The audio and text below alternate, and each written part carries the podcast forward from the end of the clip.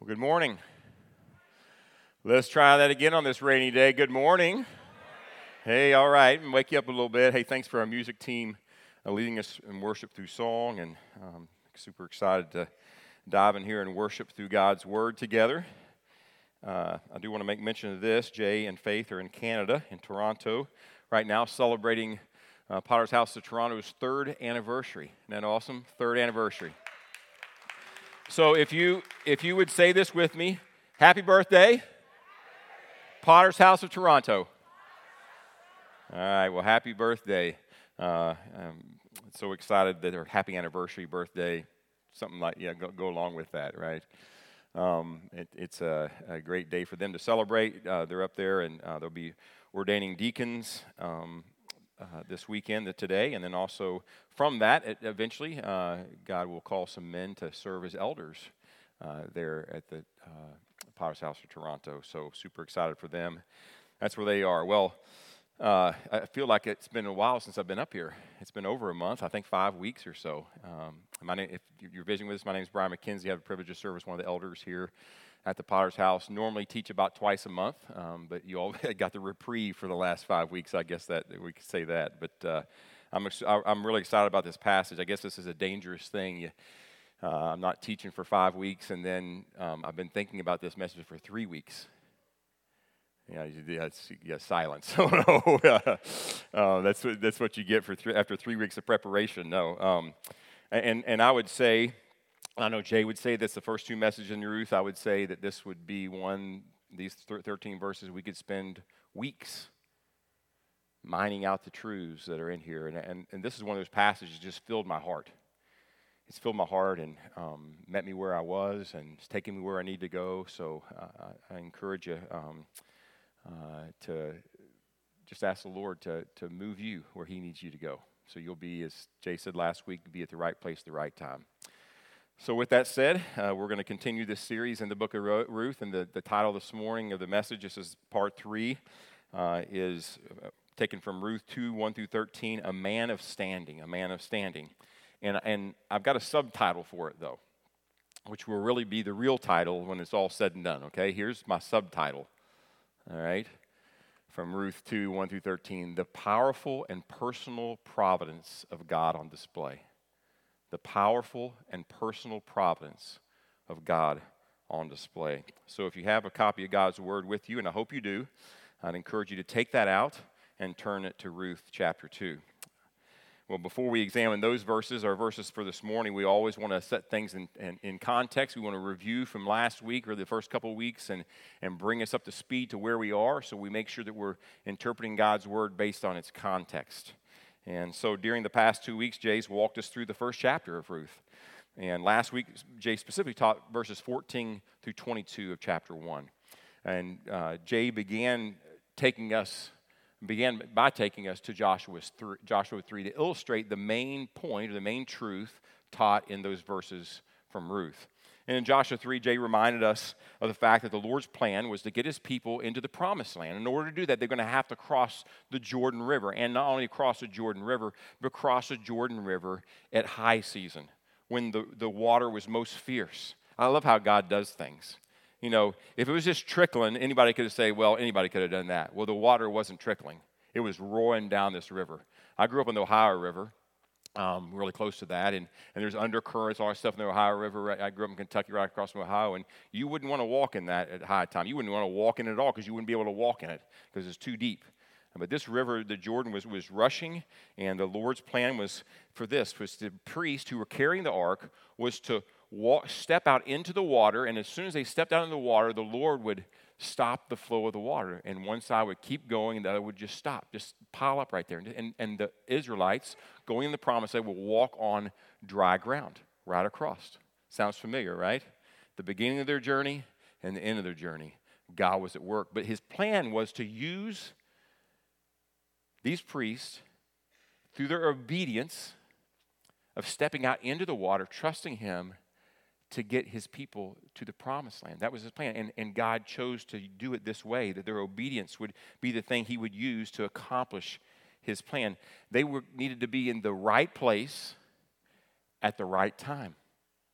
so God would accomplish his plan. Now, Jay and I talked about this, and we both agreed that what if they decided, you know what, I'm, I'm not doing that? No way. You know what? God's plan was still getting the promised land. Do you think that would have stopped God's plan?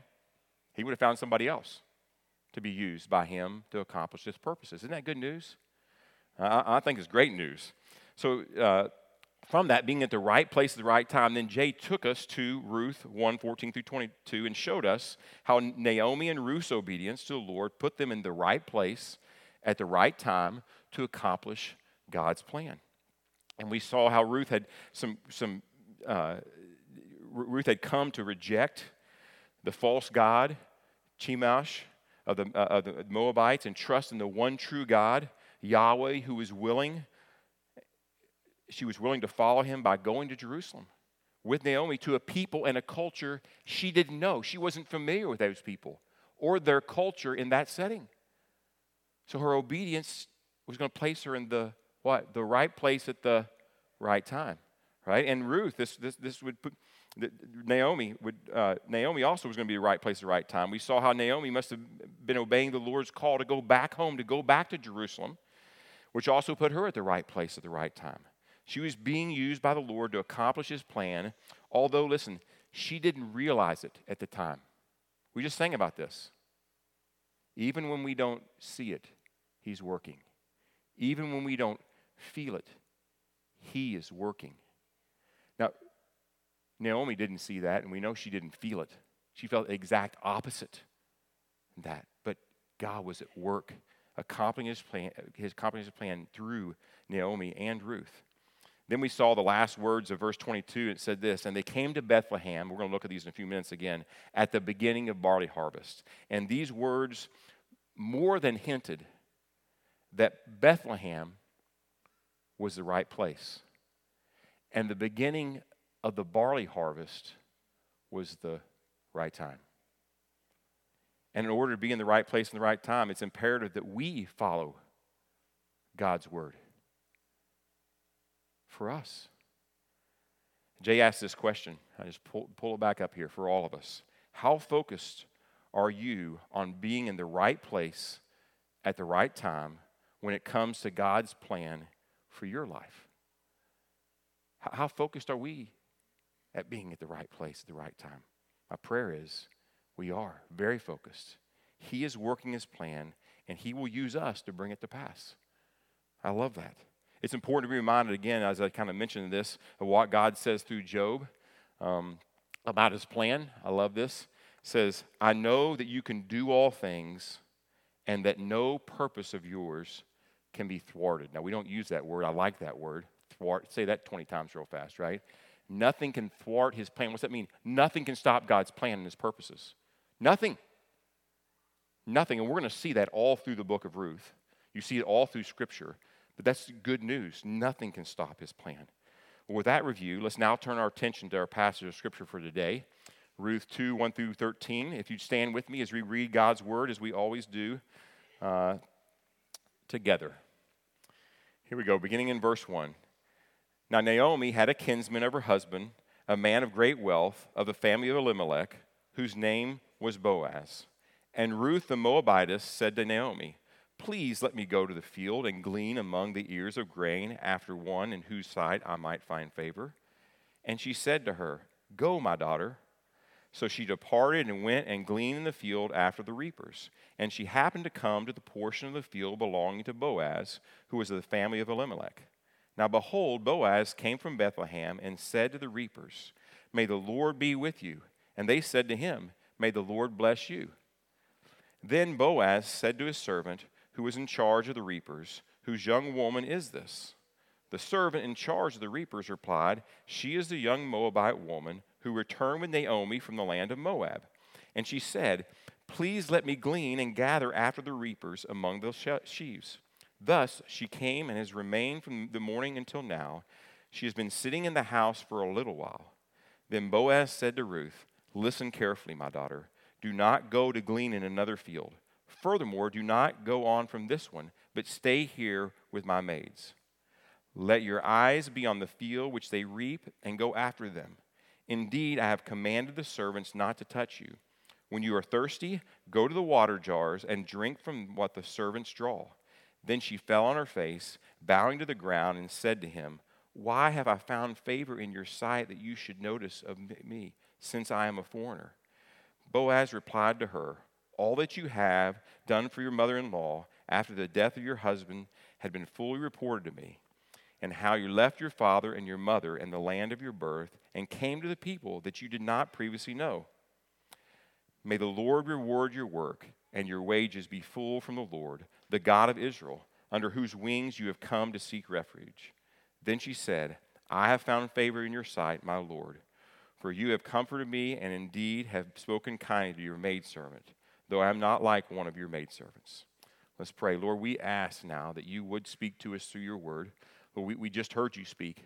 As we read your word aloud, we heard you speak to us. Lord, I pray, Lord, you'd open our heart to receive what, it, what we need to understand, what we need to know, what we need to put to practice from your passage of Scripture this morning. In Jesus' name, amen.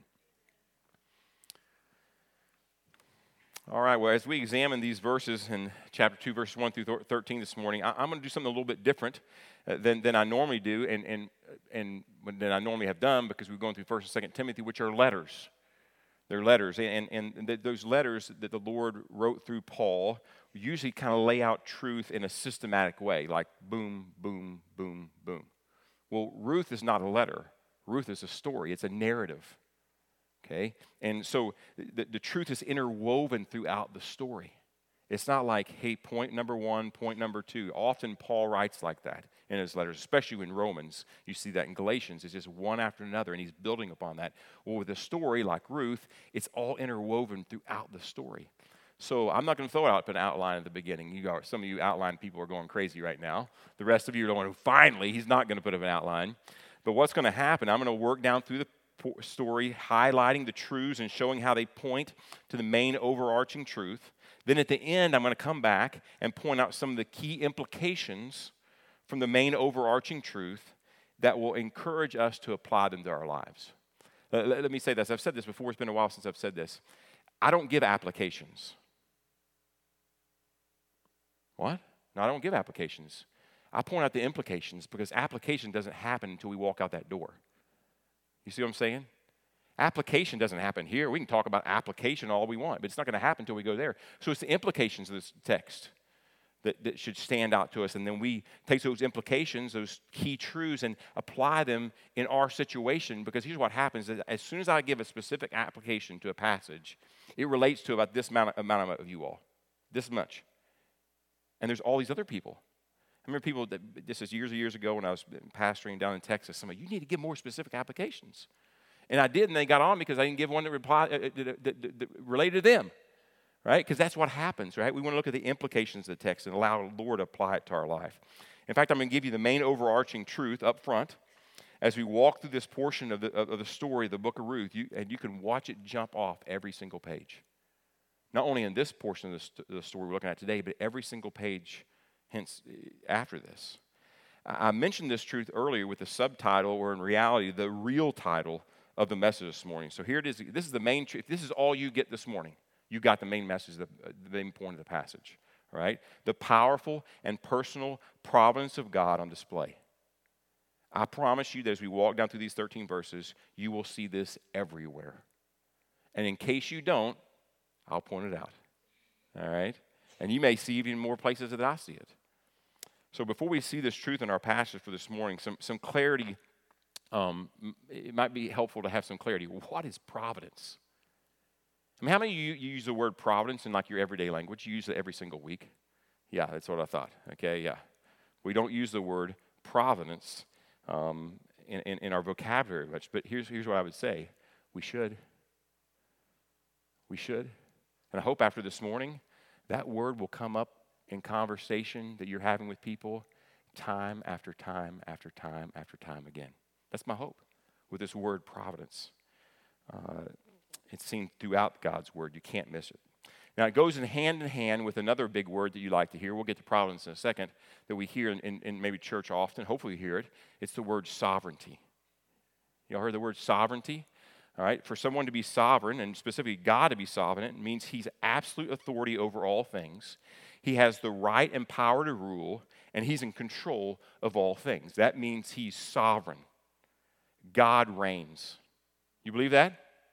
Even if you don't, it doesn't matter. He still reigns. He's, we're not taking vote here. This is not a democracy. God is sovereign.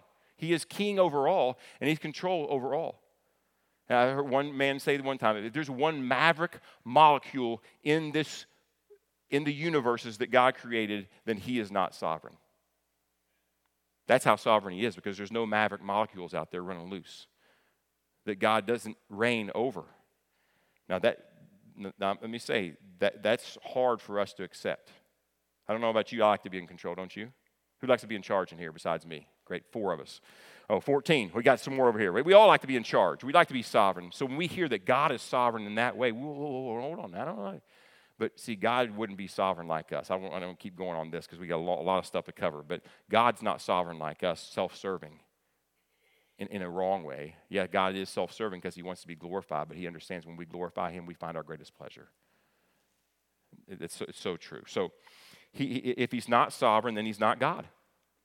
And we're meeting here in vain this morning, worshiping a God who's not sovereign, who's just a little bit better than the best person you can think of. Well, that's kind of scary. It is. It's just, that is. Praise his holy name that he is sovereign, not only today, but he was sovereign yesterday, he'll be sovereign tomorrow. And that's who we came to worship this morning. Now, when I think about God's sovereignty in a display, I think about the story of Joseph's life in Genesis. The fact of God's sovereignty is all throughout the story of Joseph, in that we see his hand controlling the most intimate details throughout the events of Joseph's, of Joseph's life and where he has him. Every place he's at, every person he meets is all part of the sovereignty of God. And not only do we see the truth of sovereignty on full display in that narrative, that uh, part of Genesis about Joseph, but we also see the biblical truth of providence just as clearly. As I said, they go hand in hand. Uh, all right, so sovereign, remember, is, that, that God is an absolute authority over all things. He rules, He has the power to rule, He has the right to rule, He's in control. Providence, listen really closely, is the personal expression of God's sovereignty. Providence is the personal expression of God's sovereignty. The practical provision, you hear that? Providence, provision. The practical provision of God's sovereignty to work out his eternal plan of redemption. That's what providence is. God's provision, right, to accomplish his eternal purposes. That's probably the best definition we give for providence. It's, it's, it's so grand, it's hard to n- narrow it down in one little definition. But God, per, providence is this God's provision to accomplish his eternal purposes. God provides people, places, events, weather, seasons, etc., to accomplish his eternal purposes. The things that happen in Joseph's life get him where he want, God wants him to be having nothing to do with luck or chance, which we're going to talk about here in a few minutes, but has everything to do with the fact that our sovereign God providentially accomplishes his eternal purpose through in the, the events of Joseph's life. We see this clearly stated at the end of Genesis after Joseph's father Jacob. If you know the story, Jacob has died. Um, and Joseph's brothers, who, if you remember, they sold him into slavery, beat him up, sold him in slavery, and then lied and told their dad that he was dead. And then guess who show, shows up in the po- most powerful nation in the world who has all the food? Second command, their brother Joseph. Everything's good, but now Jacob dies, and they're thinking, oh no, Jacob's gone. What's Joseph going to do now? This is the time where he's now going to take us out. That's what they're thinking, right? Look what Joseph says. I love this in Genesis 50, 19 and 20. But Joseph said to them, Do not be afraid, for am I in the God's place? As for you, you meant evil against me, but God meant it for good in order to bring about this present result to preserve many people alive. Because God is sovereign, He provides what it takes to accomplish His plan. This is providence. He had Joseph right where he needed to be. And Joseph says, Hey, what you did, what you God wasn't intimidated by your sin against me or against him. His plan, oh gosh, God's like, oh man, now what am I going to do now? Joseph's going to be shipped off to Egypt. Can you believe that? God never says, Can you believe that? He knows exactly what's going on. He not only knows what's going on, he's assuring that it will happen because his plan to redeem people from every tongue, tribe, people, and nation is going to be accomplished. Don't doubt that ever. He's not in shock here. He knows exactly, he's got Joseph right where he wants him to be. And that's what Joseph explained. You meant it for evil. Hey, but God meant it for good. Isn't that good news? Evil, God, God's not like, oh man, evil, he's kind of tough. God's like, evil. That's, that's what he thinks about it. He, he can handle it. Now, when we try to handle it on our own, it doesn't go too well, but he can handle it. He does handle it. Now, now granted, I will, I will say this there's a lot that I know is going through your mind right now. It's, it's, it's, it's, we don't completely understand how God does this. But the scripture clearly teaches that he does. You can't get around it. If you read the word of God at all, you can't get around this truth of God's providence, his practical provision to carry out his eternal purposes. And I'm so glad for his practical provision to carry out his eternal purposes. Because it was up to us, we're in trouble. We're in trouble. Now we begin to look, as we begin to look here at Ruth, remember we're looking for the powerful and personal providence of God on display. That's what we're looking for. All right? That's what we're looking for. And as we walk into this passage, let me remind you that as Ruth and Naomi make their way into Jerusalem, things are as bad as they possibly could be. It, it, it's, it's the time of the judges, first of all, where God's people are in this terrible cycle. Jay took us through this a couple weeks ago disobedience to God, He brings discipline or judgment or, or, or punishment to them. They repent, He brings deliverance. And guess what happens? Same cycle again disobedience, discipline, repentance, deliverance. Disobedience, discipline, repentance, deliverance. That's a cycle. And that's where they're at. It's chaotic. Their world is in chaos. Naomi has lost her husband and her sons. Ruth has left everything she knows behind. I mean, is this a fun story? No. This is like, this is terrible. They're at the worst place they could possibly be. This is awful. The world's in chaos, and so, are, and, and so are Naomi and Ruth's personal lives. They're, they're, it's, it's completely chaotic. Sound familiar? And yet, in the midst of the chaos, God is providentially working out his sovereign plan of redemption in and through the chaos in their world and through their difficulty, disappointment, and yes, even in the delights of their lives. He is there, He cares, He loves them, He hasn't forgotten them. Hope is on the way. And we, that hope began to shine its way through at the end of last week's passage. Look this with me, verse 22. So Naomi returned with, with Ruth the Moabitess, her daughter in law, who returned from the land of Moab, and they came to Bethlehem at the beginning of barley harvest. We, we, we said this, this hinted to God's up to something. Something's going to happen here. The word Bethlehem, notice that word, means house of bread. House of bread. And barley harvest, right? Uh, there, there's now bread again. There wasn't bread in Jerusalem. That's why they left in the first place. Now they come back, and Bethlehem is living up to her name the house of bread and it's a time of the barley harvest when bread would be, be beginning to, beginning to see the, the hope that they have. Here, look, look how the, the, the wonderful harvest we have. There's going to be some good bread. Uh, th- th- this verse gives a glimmer of hope in the midst of a bleak and what seems like hopeless time. Naomi, Naomi's plight, remember, is one of no hope, no prospect of her family living on or leaving, leaving a legacy. That's where she comes to this place. And yet we see a little bit of hope the Lord is providing for them. Do you see it? Do you see the powerful and personal providence of God on display, even from that verse right there? I hope you do. Now look at verse 1, chapter 2 with me. Now Naomi had kinsman of her husband, uh, uh, of her husband, a man of great wealth of the family of Elimelech, whose name was Boaz. Notice those words, a uh, man of great wealth. Some translations say man of standing. Other translations say worthy, a worthy man. And the reality is, when you look at the definition of this word, it has all that. It's, it's, it's one of these words it's hard to define. So each one of these different translations takes one aspect of it. So in reality, it's, it's not, yes, he, he is a man of great wealth and means, and we'll see that, but he's a man of integrity He's a man of influence as well. that's who Boaz is. This too gives hope, doesn't it? That's the kind of man that Boaz is, and he gets introduced at the beginning of chapter 2, right after the downer of chapter 1. Here comes Boaz. I love it. It's like Boaz to the rescue. It'd be like music. I don't know what music would be, but it'd be good. All right? Um, just maybe the kinsman this relative of Naomi's husband might be someone who could help Naomi and Ruth in their dismal situation. Maybe. Do you see it? Do you see the powerful and personal providence of God on display? Throughout this passage, there's an acknowledgement of the Lord's providence by Boaz and Ruth, and I love that. This is a whole other aspect that we could take on and, and, and just, just show how that, we'll see a little bit of it, but really take it down this road. It's amazing. In spite of the chaotic time and what seems like to be hopelessness for Ruth and Naomi, there is a consistent acknowledgement of the Lord's presence and providence in their lives. Both of them. They cannot see what the Lord is up to exactly, but they know He is sovereign even in the bleakest of times. Ruth shows her profession of faith in Yahweh is the real deal by her actions and words. Listen, a lot of people profess, hey, man, I love Jesus, but their life doesn't show it at all. I, I trust in God, but their life doesn't show it at all. If you remember back in chapter 1, Naomi says, hey, I've got a new God. I'm trusting in the real God, Yahweh, the God of Israel now.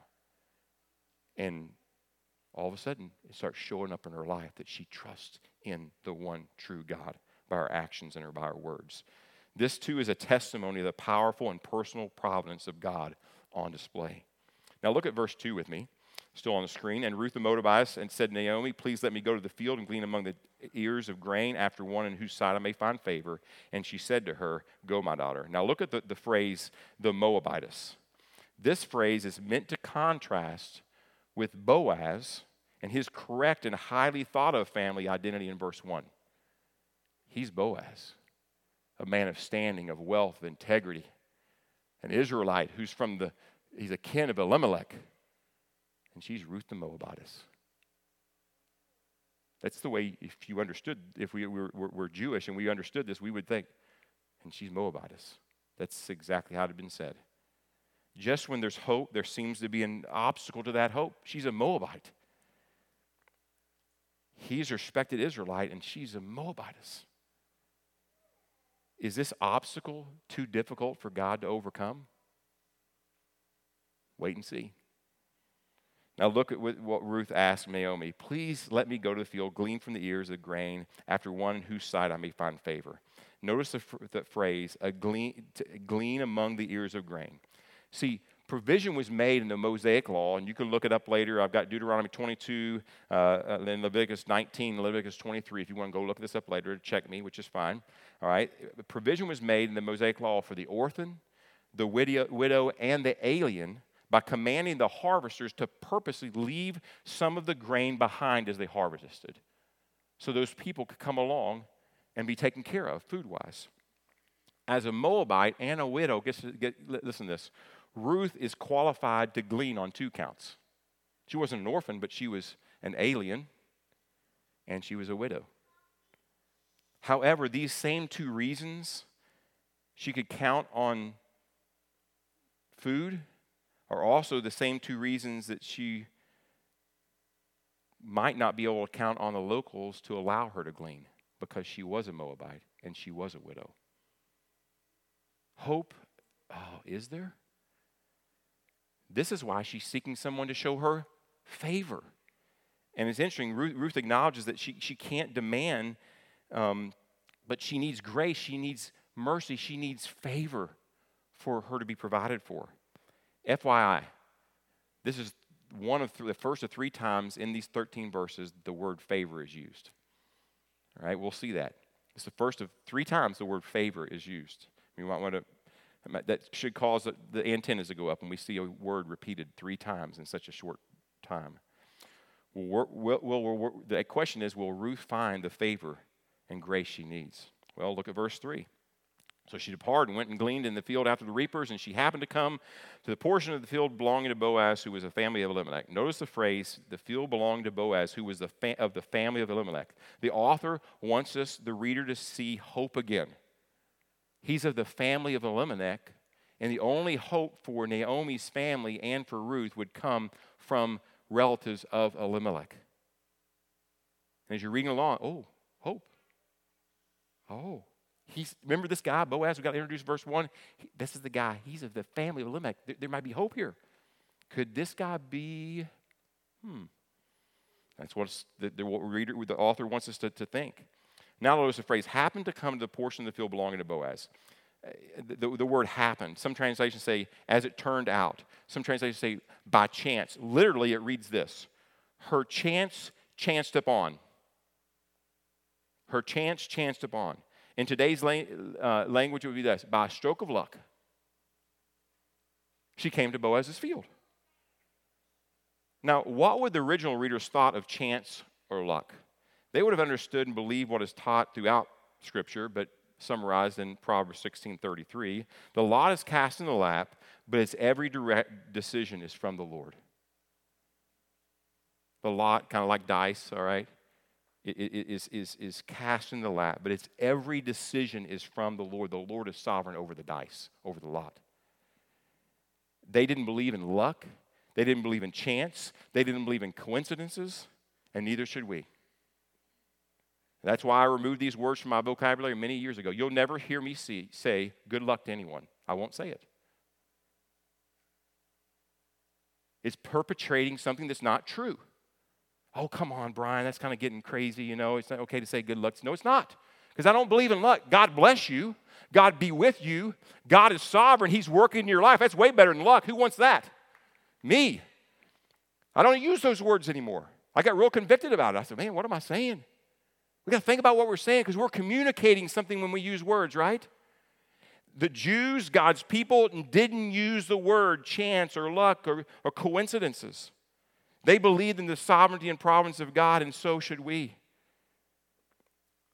This statement of chance in verse 3, back in verse 3, is ironic. It's a rhetorical device to undermine any thought that her coming to Boaz's field was by some rational explanation or human understanding. He, he's tongue in cheek by chance. And no reader, no original all, readers would have gone, Yeah, by chance. I wonder what's going to happen. Oh, man. Just by chance. No, by God. It meant, it meant, it's meant to highlight the providence of God. I, I love what a guy named Daniel Block wrote. He said, In reality, the author is screaming, See the hand of God at work here? That's what he's saying. By chance. Do you see it? See, guys, there's no coincidences, there's only God incidences. Now, you will have me use it with that word.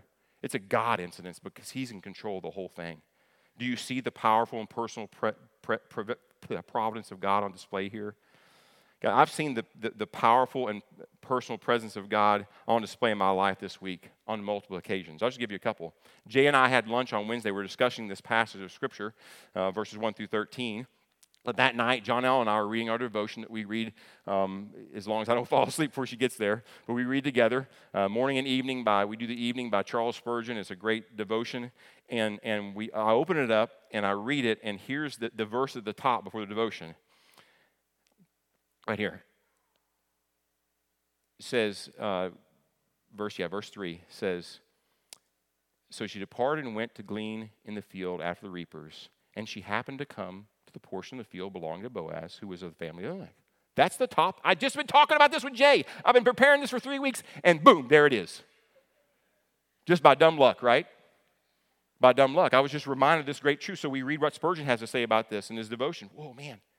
Wow, God, that was awesome. I remember telling John L. this morning, I was just talking about this with Jay. It's right, right, right there. Holy cow. Well, then John L. and I drive to Wichita, Kansas on, on Thursday, and then we have tr- training for FC on Friday, and, and the, the, the, the, leader of the training begins our time in prayer. So I'm just going to give 15 minutes just to spend time in prayer. Well, when I go to prayer, I take my Bible, and here's why. Holy cow. All right, I got to get rolling here. All right, this is, this is like a sermon within a sermon. But I take my Bible because it says we pray God's word, we, we need to pray according to God's will, and He'll hear us. Well, I know if I pray God's word, it's a lot, we're going to be a lot closer to God's will than mine. So I pick up, and, and, and I'm in a reading plan right now, and I just, ha- and, and just oh, be careful about the word I'm going to use, all right? I just happened, I'm going to go ahead and use it, I just happened to be in Luke chapter 11. That's in my reading plan right now. What's Luke chapter 11 about? He just said, hey, I'm going to give 15 minutes to pray. Jesus disciples say, Lord, teach us to pray. And it's the Lord's Prayer. Just by dumb luck, I happened to open up Luke 11, and there it was. Holy cow. Can you believe that? The practical, the powerful, practical providence of God to work out his plan in my life. Right there, just that's just weak, and there's a lot more of them. We don't have time. We're only on verse 4. Here we go, verse 4. Now, behold, All right, behold, Boaz came from Bethlehem, and he said to the reapers, May the Lord be with you. And they said, May the Lord bless you.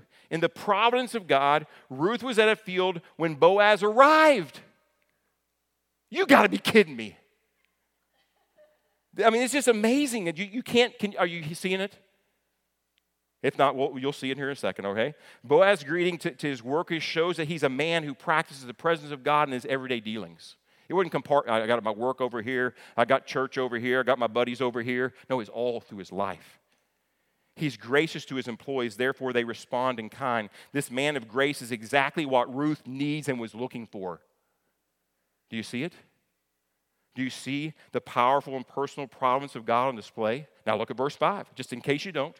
And you might be, it might have been a linebacker or something like me and get hit in the head a lot, so you need a little extra. Here you go. Then Boaz said to his let me go to five. There we go. Then Boaz said to his servant, who was in charge of reapers, whose, whose young woman is this? Boaz's question causes the reader, listen, it should cause the readers to think also who Ruth is connected to. Who is Ruth? Well, namely, she's Naomi, uh, she's, she's connected to Naomi, who is the widow of Elimelech, who Boaz is a relative to. Huh. Could this be? Could this be? I look at verses 6 and 7. Um, the servant in charge, of the reapers, replied, She is the young Moabite woman who returned with Naomi from the land of Moab. And she said, Please let me glean and gather after the reapers among the sheaves. Thus she came and has remained from the morning until now. She has been in, sitting in the house for a little while. Here we see Boaz's servant recount an earlier conversation he has with Ruth. He has given her permission to glean, and she's been gleaning all day. His words, listen, point to the fact that Ruth is a faithful woman. She returned with Naomi and she's a hard worker. She's remained from morning till now. And, and, the last part of the verse is like she's now, she's finally just took a little break. I mean, she's faithful and she's a hard worker. Wow. Elimelech's like, hmm, all right. It's kind of. Yeah. He's not saying that quite yet, but inside he's saying that. He'll say it here soon. All right. I wonder what's going on here. You think God might be in control of all this and being part of it? I think so. Now, verses 8 and 9. Notice the phrase there he refers to it, my daughter. He's using this expression, and by doing so, he puts Ruth at ease and shows that he generally concerns for her well being. He says, my daughter. It's tender. It's the same words that Naomi used for Ruth earlier in our passage, my daughter. Then he says, Look, do not glean in another field. Furthermore, do not go on from this one, but stay here my, with my maids. Let your eyes be on the field which they reap and go after them. He places her here with the expert gleaners, is what he does, to assure that she gets exactly what she needs and more. This, this is not by accident. He puts her with the good gleaners. Hey, hang out with them. They know what they're doing. He, he, he's, what he's doing. Listen, this is the, the first of three P words provision. Provision comes through God's servant Boaz. Then look what it says Indeed, I have commanded the servants, the male servants, not to touch you, or the young men, it says in Chinese translation he's providing another P word protection. There's provision for her needs, protection against these young guys. She's young. She went, all right, they're, they're looking, woo, okay. They think the same thing about what we're going to see uh, Boaz thinks about her. All right, she's attractive in many ways. And then when it says, when you are thirsty, all right, let me go to the next verse. When you are thirsty, go to the water jars and drink from what the servants draw. Some translations correctly say the young men servants, the, young men draw. Guys, this was privilege. She didn't have to go on her own. First of all, she's a Moabite, right, and get water on her own. He said, You can drink from the water that the young men are drawing from. It's privilege, provision, protection, privilege. There's no accident here. God is using Boaz and his plan to provide for Ruth, who will one day, dot, dot, dot. We'll see one day. So we see God use Boaz here to be this source of provision, protection, privilege. Do you see it? Do you see the powerful and personal providence of God on display? Look at verse 10 with me. Then she fell down on her face, bowing to the ground, and said to him, Why have I found favor in your sight that you should take notice of me since I'm a foreigner? Ruth's response to Boaz is the proper response to grace. She knew she didn't earn or deserve Boaz's special recognition of her, for she was a foreigner, she was a Moabite, and she, meaning she was a, from a different ethnic group. How do we respond to God's grace when He continues to shower upon us? Do we think we're entitled to certain privileges? If we so, we don't understand grace at all. May we respond like Ruth in humility and gratitude. Then look at verse 11. Boaz replied to her, All that you have done for your mother in law after the death of your husband has been fully reported to me, and how you left your father and your mother in the land of your birth, and you came to the people that you did not previously know. Yes, the Lord's grace through Boaz is at work here. She's in, in, in, in technical and ethnic considerations, she doesn't deserve what Boaz is granting her. Yet it appears that part of what moves Boaz's heart to give her favor is her faithfulness and kindness to Naomi. That, that moves him. Her commitment to Yahweh has been manifested through her actions, and he has chosen to bless her for it. This is not my notes. But, but young men out there who don't, not, not married yet, look for a woman who not only professes Christ, but possesses Christ. And it shows up in their life with kindness and a servant's heart and a tenderness to the things of God. And that's what Boaz grants here the favor because the Lord has prepared his heart to do so. He's made Boaz to be attracted because he loves God to be attracted to something like that. Look at how God's working in all this. The attractions, the desires, God's involved in all of it. Oh, man, look at that girl. That kind of girl, I want to help that kind of girl. I want to help her. Do you see it? Do you see the powerful and personal providence of God on display, display here? Look at verse 12. Oops. Oh, and, and in so doing, let me say this. When he helps her out, listen, it says he, he's honoring God in this too. Look what it says in Proverbs 14 31. He who oppresses, he, uh, he oppresses the poor taunts his maker, but he who is gracious to the needy honors him. Boaz is honoring her as he does this. Now, now look at verses 12 and 13. May the Lord, verse 12, reward your work and your wages from, be full from the Lord, the God of Israel, under whose wings you have come to seek refuge. Continuing to show the man that the Lord has made him to be, Boaz now asks the Lord to shower Ruth with his grace and grant her the refuge and provision that she seeks. Boaz's response here shows that he, he, sees, he sees himself as an instrument of God's providence. He, he, see, he begins to see himself in, in God's work.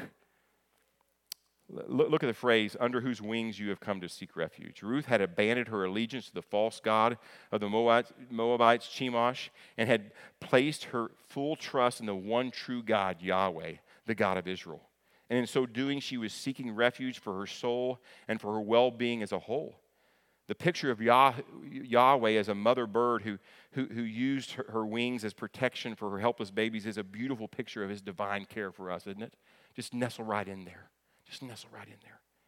And it, and it is in, in, and through Boaz that the Lord answers her longing for refuge. Do you see it?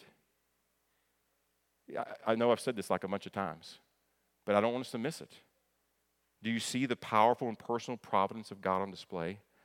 God uses people to accomplish his purpose and plan. Not only was Boaz being used by God to fulfill uh, Ruth's longing, right? But as I said, he, he's honoring God in the midst of this. He's honoring God. And we do too when we're used by him. And look at verse 13.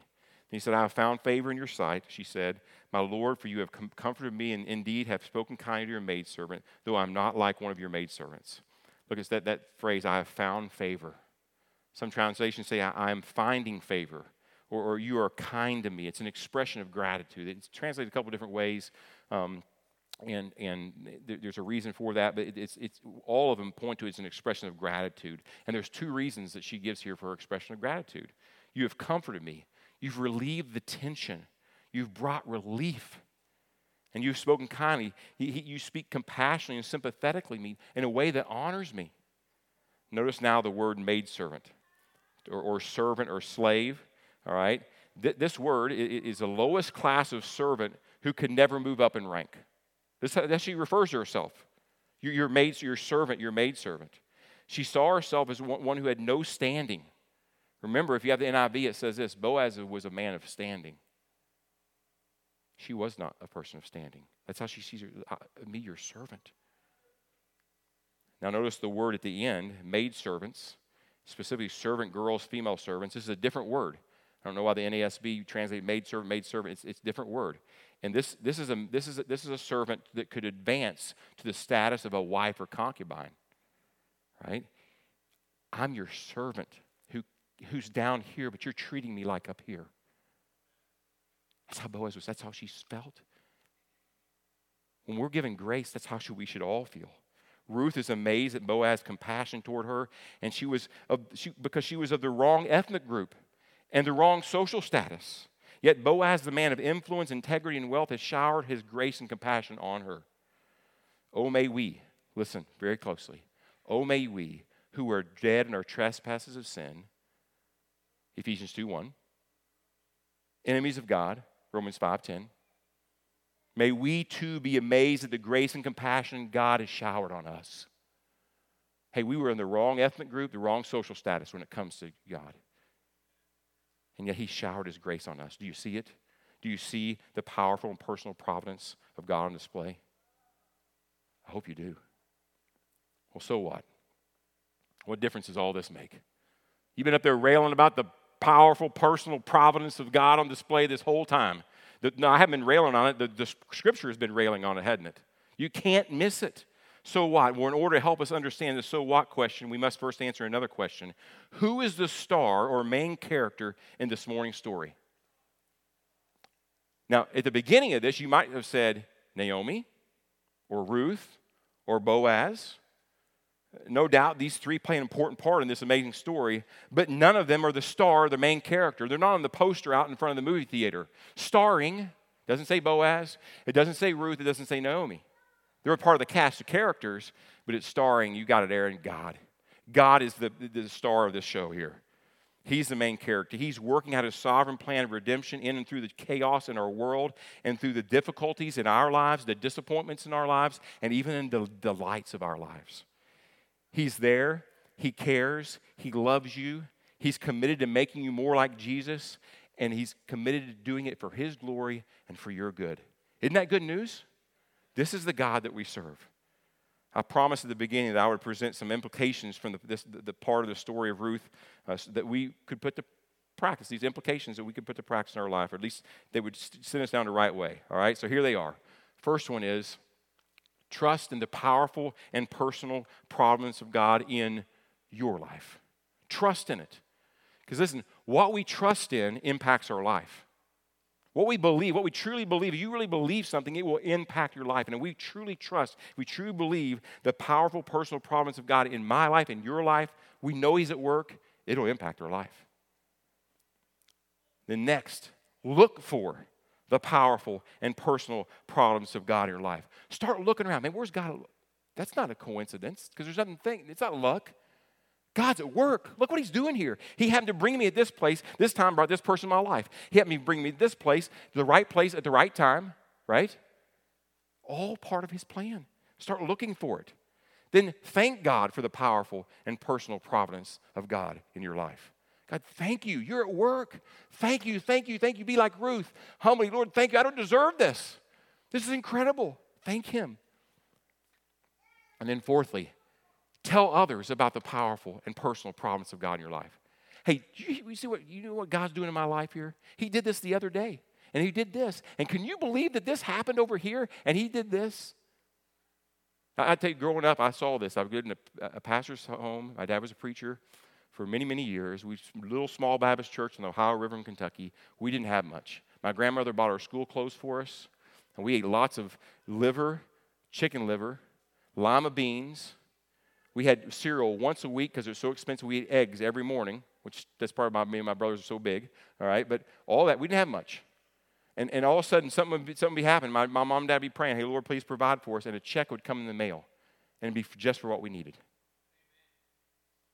I've seen this in my life all the time, and if we look, at it's there. And I want to, I want us to be people who are going to tell others about that. So who gets the glory then? God gets the glory. Do you see it? Did you see it? I hope you saw it. And guess what? You're going to see it next week, and the week after that, and the week after that. And my hope is we're going to start seeing it every single day in our lives. I'm looking, I just, I just caught eye. The, the Lord put us across the street from the Boons. That's not by accident, Boons. It's not by, they're, they're a joy to us. We help each other out. We watch each other kids. We, we throw our cat back and forth for each other that keeps running back and forth. We, we feed our, you know, we do all, it, it's, it's not, not by accident God put us across from the Boons. He didn't do that by accident. It's on purpose. And we're going to find more and more what that purpose is as we continue to walk together. Look for it. Share it. Thank God for it. Believe it. Let's pray. Lord, thanks so much for your word. Lord, I, I, I'm so, I've been overwhelmed all the last three weeks studying this. I'm more overwhelmed this morning, even teaching through it again. Lord, you are an unbelievable, gracious God. That you would use us to fulfill your purposes and your plans in this world for your glory and for our good. We give you thanks in Jesus' name. Amen. At the end of our time, we're going to have couples up here at the front. If you need somebody to pray with, you got questions. Uh, if you want to know how you can know this wonderful God that uh, Ruth trusted in, um, uh, we have people out here to talk to you about that. Would you stand with me and let's, let's end our time reading together this amazing truth that reminds us of the powerful and personal providence of God in our lives. Taken from, not on there? I'm stuck. Oh, there we go. Romans 8 28. Here we go. Let's read this together. And we know that God causes all things to work together for good to those who love God, to those who are called according to his purpose. Amen. You're dismissed.